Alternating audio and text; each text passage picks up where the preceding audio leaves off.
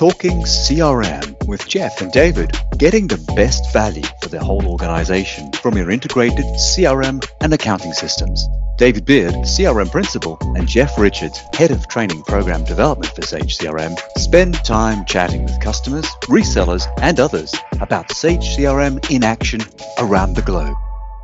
Hello, welcome along everyone. This is another edition of the Talking CRM podcast series with David and Jeff. Welcome everyone. And today we're going to the continent of Africa. In fact, we're going specifically to Johannesburg, the City of Gold, as I believe it's called, and welcoming Anthony Lipschitz from Aztec along. Hello, Anthony.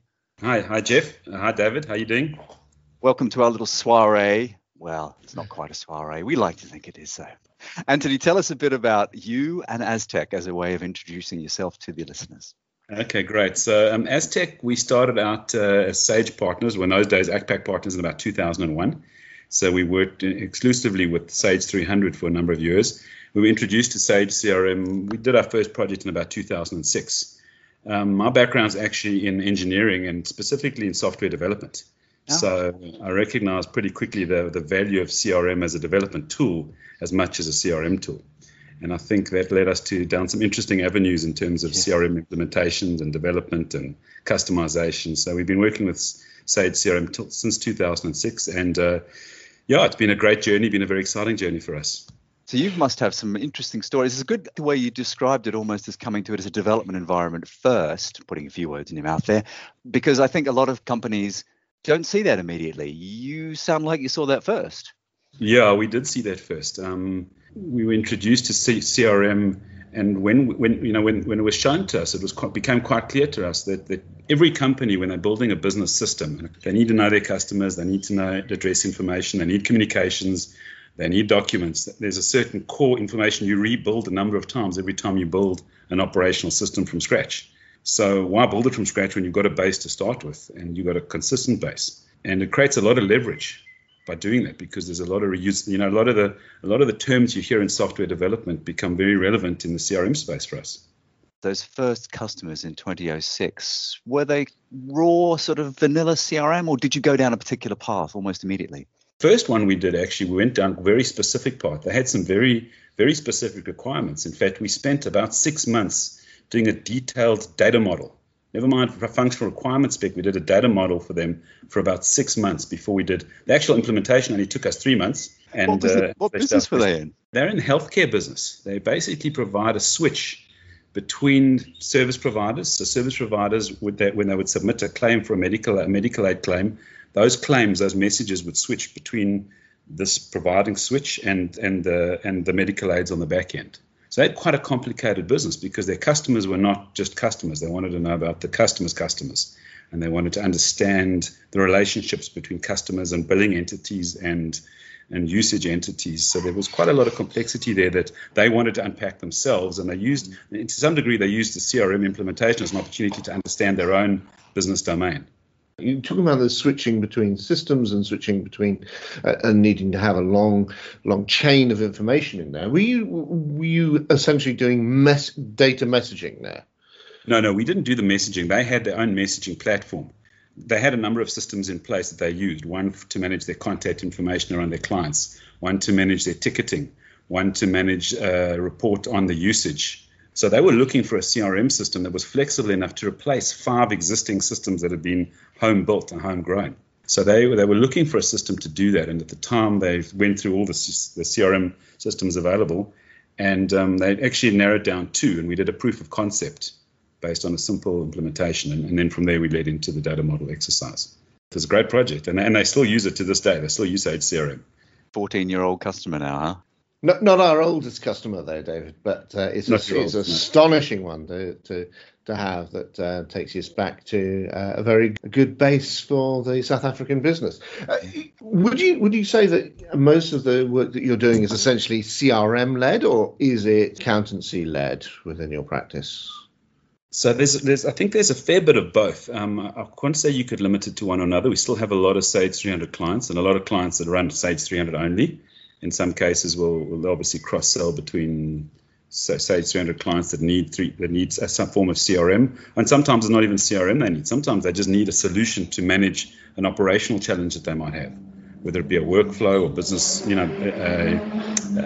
workflow type challenge where they need to manage a set of processes, where they need to store documentations. Sometimes they need to manage a customer challenge, for example, building a portal, manage membership, some membership challenges, for example. One of the conversations Jeff and I have a lot, because we're all about getting CRM down to the enormous install base of accounting systems around the world that we have. How would you recommend people with the Sage accounting system consider their journey with CRM? Where would they start? So you're talking about an end customer. So my feeling in the past has always been to start at the customer service level, to implement it there first. Obviously, sales is generally a good point to start as well. But from experience, we find that unless a customer has a real burning need for a sales management tool and for sales automation, it's actually an easier place to implement and deploy and sell is when I say sell to the business and sell to the users is on the ticketing side or on the customer service side, because often it's more challenging to manage that, and the types of people that operate in those spaces, understand the need for systems much and transparent systems much more clearly, I think, than sometimes you find on the sales side. If that makes sense. Is that in the challenges of sort of things like renewals, service renewals, servicing, things like returns material authorization, which would integrate with the accounting system? That too, but I would even start just with simple ticketing, using the cases function in CRM and giving a customer ticketing tool. So whether it be, managing queries, complaints, or just general communication.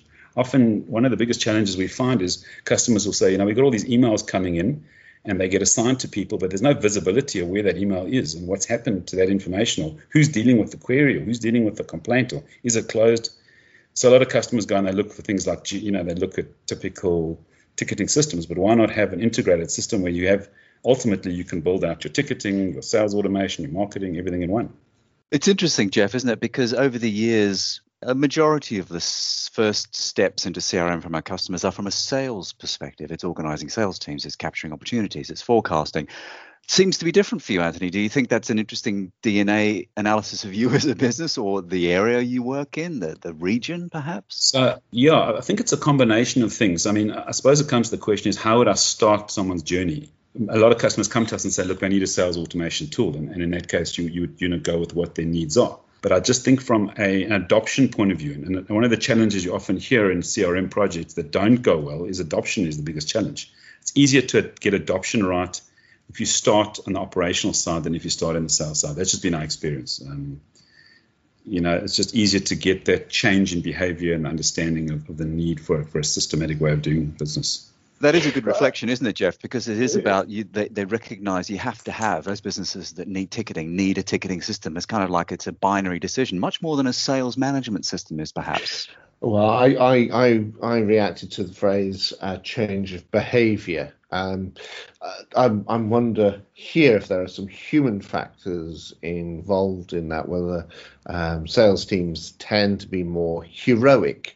And therefore sort of the hero of the salesperson, who is the person who is the star, whereas something like a customer support environment tends to be much more of an operational function.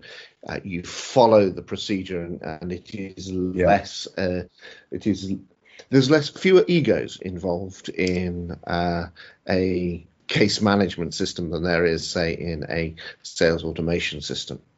That's just my reading of it.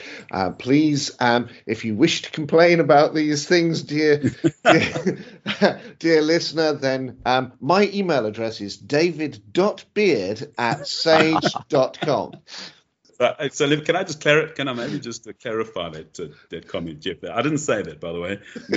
I think you have a point to degree. For me, it's more about temperament than about a hero. Operational people tend to be more analytical and more methodical. Salespeople tend to be more relation-orientated than systems-orientated. So they're much more focused on relationships than they are about systems and processes. That's a lovely way to sweep that into a much tidier pile. Thank you, Anthony. So tell me about some of the industries, because I noticed on your website, which is as.tech.co.za, by the way, just to throw a little advert in there. You talk about this idea of loan management or credit management software. Tell us how that came about and what you've done. So that actually came about because of CRM as well. There was a customer that was looking specifically, they're in the mortgage space, they're actually a commercial bank, and they needed a system to manage the application process for loans, mortgage loans, and that can be quite a long process. So we implemented Sage CRM for them, and we built the workflow process to do that. That was in about 2008, I think, 2007, 2008.